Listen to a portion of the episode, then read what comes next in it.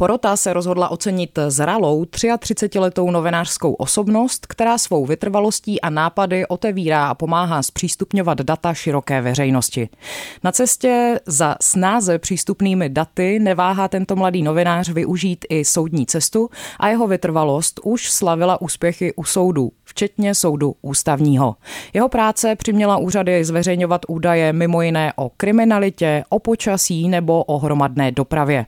Zaměřuje se také na data zdravotnická, včetně ještě neúplně vytěžených dat covidových. Zároveň s úsilím o co největší otevřenost veřejné zprávy a dostupnost informací se systematicky věnuje také tématu ochrany před zneužíváním osobních dat a nástrojů, které toto zneužívání umožňují. Tak to jsou slova, která byla vyřčena během letošního předávání novinářské ceny. Se mnou ve studiu už je držitel ocenění novinářská křepelka, datový novinář Jan Cibulka ze serveru iRozhlas.cz. Vítejte na rádiu Wave, dobrý den. Dobrý den. Honzo, říkám, že jste datový novinář, tak co dnes vlastně všechno obnáší datová žurnalistika? Ona je to vlastně taková specifická, specifický přístup k té novinářské práci, kdy my se trošku víc opíráme o nějaké složitější analýzy, trošku u toho programujeme a snažíme se vlastně nějakým způsobem, tedy když vlastně data a databáze tvoří čím dál tím větší součást toho světa okolo nás, i třeba veřejné zprávy, tak se snažíme trošku srovnat krok s těmi ostatními hráči, aby jsme vlastně ty informace byli schopni interpretovat a nenechávali to jenom, jenom na těch, kteří ty data třeba vytváří a pracují s nimi, jako třeba právě ty úřady. No proč jste si ji vybral za svou? Co vás osobně nejvíce lákalo na datové žurnalistice? Tak já jsem se tak nějak pohyboval mezi, mezi IT a žurnalistikou střídavě a tohle je vlastně mix obého dvého. Eh, tam oproti tomu vlastně řeknu jako tvrdému IT, tady to je zajímavější v tom smyslu, že člověk se může vlastně věnovat různým projektům, mění ty projekty poměrně často a může si vlastně zkoušet nové věci daleko snáze, než když třeba dlouhodobě pracuje na nějakém projektu. Já vím, že pracujete v datovém oddělení, předpokládám teda, že tam je nějaký mm, širší tým, je to nějaká častokrát týmová práce. Kolik třeba lidí, kolegů to obnáší? My jsme v současné době v datovém týmu eh, vlastně pětičlení a pracujeme pro rozhlas primárně a pro spravodajství tady v Českém rozhlase, takže vlastně zásobujeme obsahem tady obě dvě tady ty, eh, tady ty části a e, máme trošku rozdělenou práci, někteří z nás trošku víc píšou, někteří z nás trošku víc programují. Zpracováváme jako v celku běžná témata, obyčejná e, v tom spravodajství, ale i třeba právě nějaké složitější projekty. Tak se na to podívejme. Proč a podle čeho vybíráte témata, která budete zpracovávat? Je to různá kombinace, někde se nám třeba podaří získat informace, které třeba dřív dostupné nebyly a můžeme říct něco nového, co, co, co k čemu veřejnost třeba v minulosti neměla přístup. Typicky to byly třeba ty informace o počasí, ale někdy vlastně vlastně hledáme cesty, jak ilustrovat nebo vysvětlit něco, co se děje kolem nás a snažíme se naopak k tomu získat data, aby jsme mohli kvalifikovaně něco posoudit. Typicky to byl právě třeba COVID, kdy to byl vlastně velký boj a velká přetahovaná s veřejnou zprávou o informace o tom, jak se ta pandemie vyvíjí, kde je kolik nakažených, kolik je tady obětí a podobně. Já jsem v úvodu zmínila část slov, která o vás byla řečena na předávání aktuální novinářské ceny. Ta řeč ale ještě měla pokračování a všimla jsem si, že u jedné pasáže se osazenstvo v publiku začalo takovým příjemným způsobem smát. E, šlo o pasáž, kde bylo řečeno, v jeho práci mu pravděpodobně pomáhá také široký záběr studijních oborů, které okusil. Od mediálních studií a informační vědy přes geoinformatiku až po ekologii. Tak co vás vlastně vedlo k tak eh, širokému poli oborů? Já jsem se vlastně dotkl, a já jsem ty obory nedokončoval, ale dotkl jsem se toho, že, že mě prostě to téma zajímalo, tak jsem si říkal, půjdu se podívat, eh, co vlastně na to téma učí ten akademický sektor. A je vlastně fajn, že jsem si mohl odnést z každé té školy něco zajímavého, co jsem se tam dozvěděl nebo naučil. No a kde jste vlastně skončil nebo dostudoval? Já jsem nedostudoval žádnou vysokou školu, já jsem vždycky skončil někdy v průběhu. Už jsme zmínili, že jste se opakovaně ve své práci nebo skrz svou práci dostal s ní až před soud. Podle čeho vlastně selektujete, do kterých kaus má cenu investovat svou energii až do té míry, že se pustíte do toho soudního sporu? To kritérium je hlavně jedno a je vlastně docela cynické. My se díváme na to, protože víme, jak dlouho to trvá, to řízení před těmi soudy, je to okolo pěti let, eh, tak my si vybíráme ta témata, o kterých víme, že i za pět let, pokud ty informace získáme, tak budou mít stále nějakou hodnotu. Proto právě třeba počasí, protože tady máme změnu klimatu, která neodezní za dva roky, proto právě třeba kriminalita, eh, proto právě tady ty strukturální vlastně informace.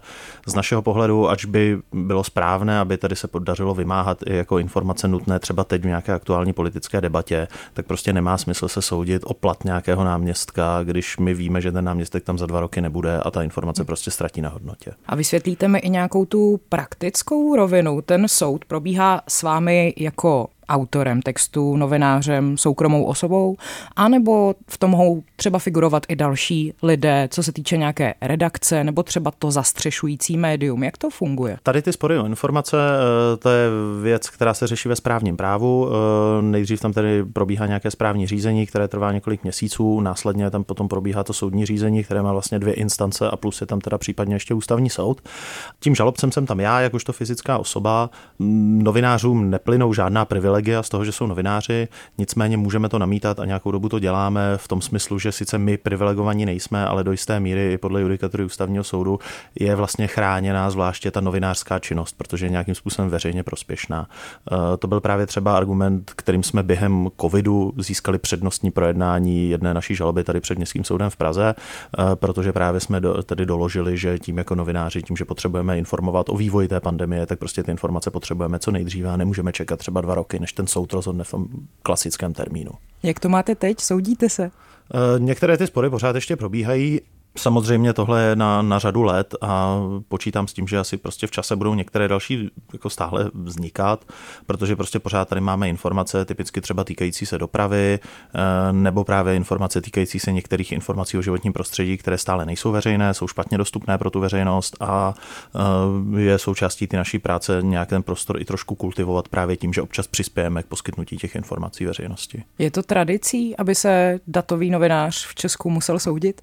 Tak on je ten obor poměrně mladý, takže eh, těch soudních sporů tady v minulosti mnoho nebylo, eh, zejména tedy ne o ta data, ale je to prostě jeden z nástrojů a eh, my jsme si nějak v redakci řekli, že, že bychom to měli vzít za své, protože i konec konců kodex Českého rozhlasu nám ukládá, aby jsme tedy dbali o co největší, nejpřístupnější otevřenost tedy té veřejné zprávy vůči, jako vůči občanům. A z toho důvodu právě vedeme tady ty spory, které jsou zejména jako časově náročné. A ten rozhlas přece jenom, jak má řeknu nějakou dlouhou historii a má jistou setrvačnost, tak prostě si myslím, že je vhodná instituce na to, aby se angažoval v takovýchhle věcech. Stále častěji je u nás eh, skloňovanější termín dezinformace. Tak eh, jak si podle vás u nás eh, v českém prostředí vede naše společnost v přijímání nějakých dat a informací? Tohle je jako strašně široká otázka. Eh, dezinformace mají u nás nějaký i politický náboj, protože se staly součástí jak předvolebních kampaní, tak potom i nějaké třeba vládní aktivity, která byla prostě různě úspěšná a velké množství lidí si pod tím představuje velké množství věcí. Řešili jsme typicky v, sou- v souvislosti se začátkem války v Ukrajině nějaké ty dezinformační weby a jejich následnou blokaci. Tam se to spíš potom zvrhlo ne do toho, že bychom tedy řešili ty weby samotné, ale zdali tedy stát by měl, neměl blokovat internetové stránky a podobně. Eh, my shodou okolností teď připravujeme nějaký větší průzkum, který v následujících měsících budeme, budeme prezentovat o tom, jakým způsobem se tedy česká společnost staví k nějakým nejenom dezinformacím, ale tedy zejména konspiracím a dalším tady těm v informačním poruchám. Je to vlastně otázka, která ještě tady s námi určitě nějakou dobu vydrží, než, než se vlastně jako česká, jako česká společnost budeme schopni postavit k tomu, zdali to chceme řešit a jakým způsobem se tedy tady té problematice chceme věnovat. No. Zaznamenala jsem, že téma, kterému jste se i vy věnoval, tak bylo to, že aktuální vláda chtěla přijít s nějakým akčním plánem pro člení právě dezinformacím. Tak eh, jak to vlastně celé dopadlo? Ten akční plán nakonec schválen nebyl eh, v nějaké finální verzi. Eh, zmocněnec pro média dezinformace Michal Klíma, který to měl na starosti, tak byl odvolán a ta jeho agenda, aspoň jako co vím, tak víceméně zanikla. Byla tam snaha tedy na základě nějaké analýzy, kterou připravilo ministerstvo vnitra tedy nastavit nějaký mechanismus čelení dezinformacím, ale otevřelo to celou řadu různých otázek, které vlastně vláda nebyla schopná zodpovědět. Typicky třeba, proč eh, součástí tady toho plánu mají být primárně bezpečnostní složky a nikoli třeba média, jaké by mělo být vlastně zapojení toho, řeknu, nějakého svobodného komunikačního prostoru. Stále si myslím, že nemáme úplně vyřešenou otázku, že by vláda věděla, jak chce komunikovat a to není jenom otázka téhle vlády, ale i řady předchozích, což právě třeba vede k tomu, že je tady nízká důvěra veřejnosti vůči nějaké oficiální komunikaci těch oficiálních úředních míst a kvůli tomu je potom třeba problematické čelit, to, že se tady objeví prostě nějaký v úvozovkách podvratný narrativ, který si jako můžeme představit jako tu dezinformaci. No, máte třeba nějaké vlastní typy nebo doporučení, jak vlastně by bylo ideální s touto problematikou nakládat, jestli by bylo zahodno, aby právě vláda přišla třeba s dalším nějakým návrhem na nějaký takovýto akční plán, aby ho dokončila tedy alespoň. Tak nebude úplně šokující, když jako novinář řeknu, že si myslím, že jako primárně potřebujeme nějaký zdravý komunikační prostor v té české společnosti, to znamená silná nezávislá média. A bylo by samozřejmě víc než záhodno, aby tedy pokud vláda si řekne, že chce tady ten prostor podporovat, tak možná třeba není nutné dávat peníze médiím, což bylo původně součástí toho akčního plánu na nějaké vyvracení dezinformací, ale spíše tedy budovat tu důvěru v té tradiční média, bavit se s nimi a víceméně mluvit otevřeně o tom, co se v té společnosti děje, aby tedy lidé měli důvod věřit tomu, co vidí v médiích, tomu, co slýchají od svých politiků, což třeba, jak se ukazuje v těch severských zemích, je opravdu ta věc, která pomáhá bránit eh, nějakému přejímání těch zahraničních narrativů problematických. Co dnes vlastně ještě stále trenduje na poli nějakých dezinformací u nás v Česku teď aktuálně? Tak eh, pořád tady máme eh, vlastně velký, eh, velký, řekl bych, šrám způsobený pandemí covidu, kdy právě velká část veřejnosti ztratila důvěru vůči oficiální, řeknu, nějaké komunikaci, která byla často nepřesvědčivá, často lživá. Docházelo k momentům, kdy vlastně volení politici otevřeně pohrdali prací soudů, odmítali se řídit jejich rozhodnutí rozhodnutími, což bylo jako extrémně si myslím korozivní pro nějakou důvěru v to, že ten systém funguje. Zároveň se lidé dostávali do finančních potíží a to je věc, o které mluví třeba sociolog Dan Prokop, že ve chvíli, kdy člověk, který zjistí a má pocit, že se o něj opravdu ani v tíživé situaci ten stát nějak nepostará a vlastně nevíde mu žádným způsobem vstříc, tak ten člověk pak ztratí vlastně důvod tomu státu věřit a, a je vlastně zranitelný vůči tomu, když mu pak někdo se snaží něco nalhat. Od dezinformací se posuňme k nějaké naší vlastní prezentaci, co se týče digitálního světa. Když já jsem standardní uživatelka sociálních sítí, mám třeba účet v bance, platím svým telefonem a komunikuju se svými známými přes běžné aplikace. Mám dnes ještě v roce 2023 šanci na to mít svá data pod kontrolou? Tak asi záleží, co vlastně člověk chce mít pod kontrolou, eh, jestli jsou to nějaká třeba informace, které se týkají rodinného života nebo něčeho podobného, to pro řadu lidí je citlivé, někdo si třeba víc eh, cení, řeknu, nějaké své prezentace online, kde se prostě chce prezentovat intenzivně na těch sociálních sítích a musí si tedy rozhodnout, co jsou ty informace, eh, jako které třeba nechce mít veřejné a pak je vyloženě banální ta rada prostě ani když je to třeba pohodlnější, tak ty informace nezveřejňovat. Pokud někdo nechce vědět, kde platil, tak eh, pokud prostě někdo nechce, aby, aby třeba by jeho banka věděla, kde platí obvykle, tak je asi vhodné třeba platit v hotovosti. Eh, pokud prostě člověk nechce nechávat tu digitální stopu o tom, kde se pohybuje, s kým se setkává, tak možná ty lidi neoznačovat na těch sociálních sítích společně a podobně.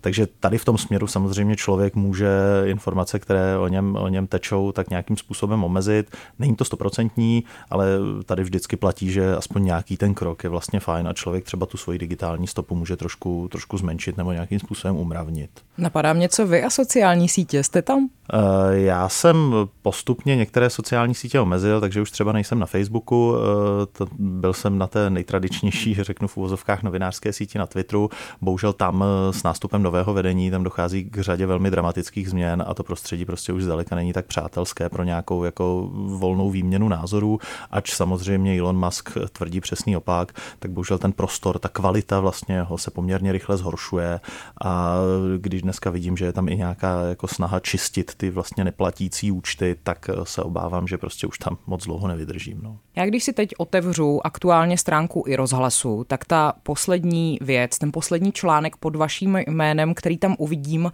tak je z letošního 20. dubna a věnuje se kauze porodní asistentky, která po Ústavu zdravotnických informací požadovala už v roce 2017 statistiky o lékařských zákrocích prováděných při porodech.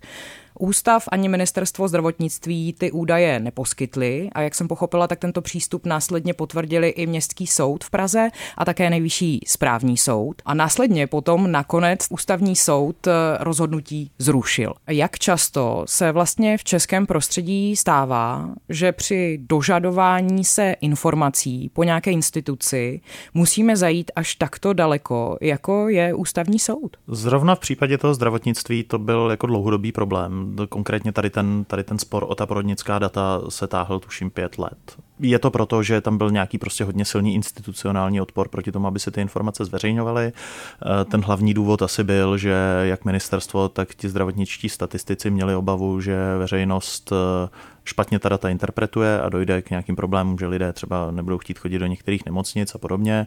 Samozřejmě kvalita zdravotnických zařízení je v Česku různá a i, i, nějaké porovnávání prostě pro některé ty instituce může i objektivně dopadnout vlastně docela špatně a proto i proto je tam nějaký odpor proti tomu, aby se ty informace zveřejňovaly a v neposlední řadě toto potom výrazně posílil covid, kdy se vlastně z otázky zdravotnické stala do značné míry otázka politická a veřejná zpráva zaujala velmi tvrdý postoj, že tady bude jako ostře regulovat, jaké informace půjdou na veřejnost.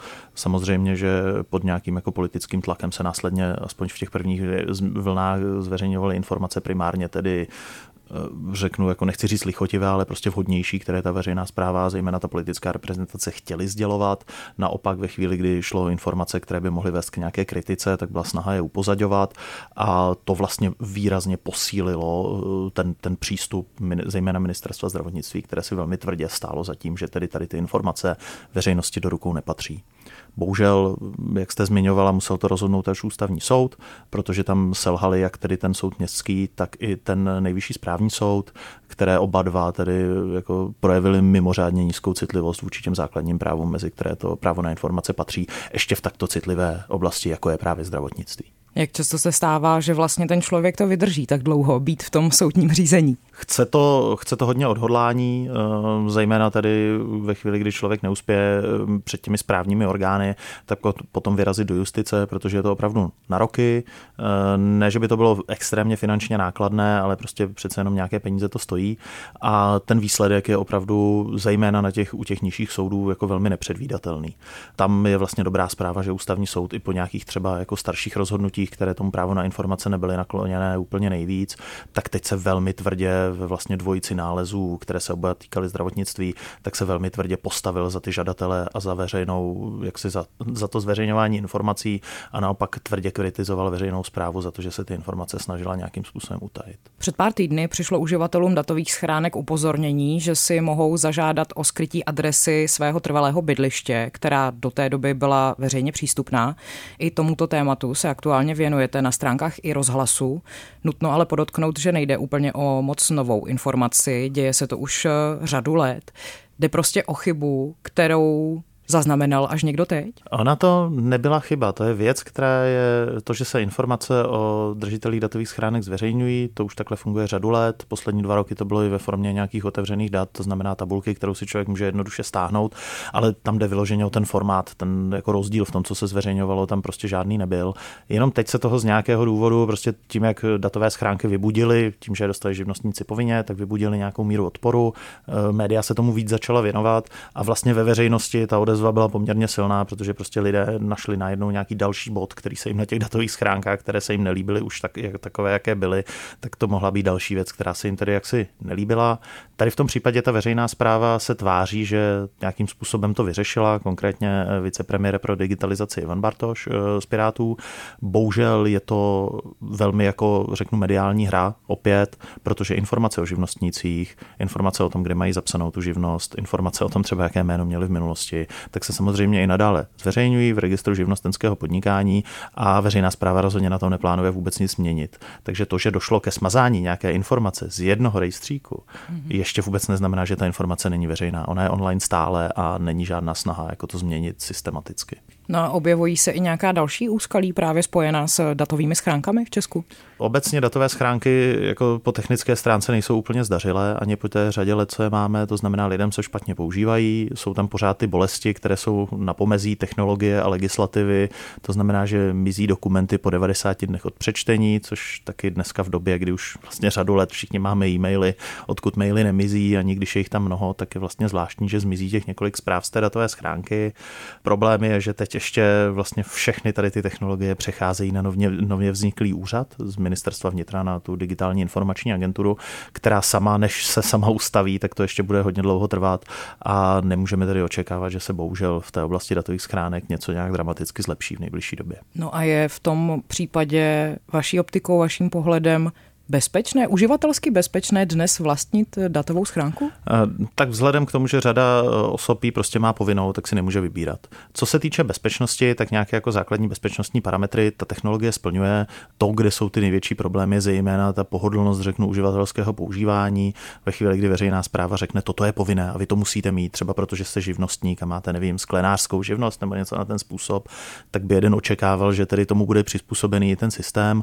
Bohužel to nenastalo, to znamená, že řada řada lidí prostě se bude muset učit nebo už se musí naučit s něčím, co je otázka, jak moc jim to pomůže. No. To byla ta nejaktuálnější témata, kterým jste se věnoval na stránkách i rozhlasu. Můžete prozradit třeba nějaké výhledy do budoucna, co máte před sebou, co plánujete zpracovat? Tak ten náš datový tým se určitě bude vracet právě třeba ke konspiracím. Tam na to chystáme nějaký větší projekt, který mapuje, jak vlastně jsou které konspirace zastoupené v české společnosti. Eh, určitě se budeme vracet i k následkům covidu, protože to je něco, co nechalo v té české společnosti poměrně hlubokou stopu a já osobně se určitě budu věnovat právě těm průnikům, kde technologie tedy nějakým způsobem ovlivňují ten náš život a zejména v těch momentech, kdy ty technologie tedy aplikuje nebo nasazuje stát, tak se budu zajímat o to, jakým způsobem je to udělané a jestli by to třeba nemohlo být udělané lépe. Hostem dnešního on-air vysílání byl datový novinář ze serveru i rozhlas.cz Jan Cibulka. Moc díky za váš čas. Děkuji, nashledanou. Nashledanou.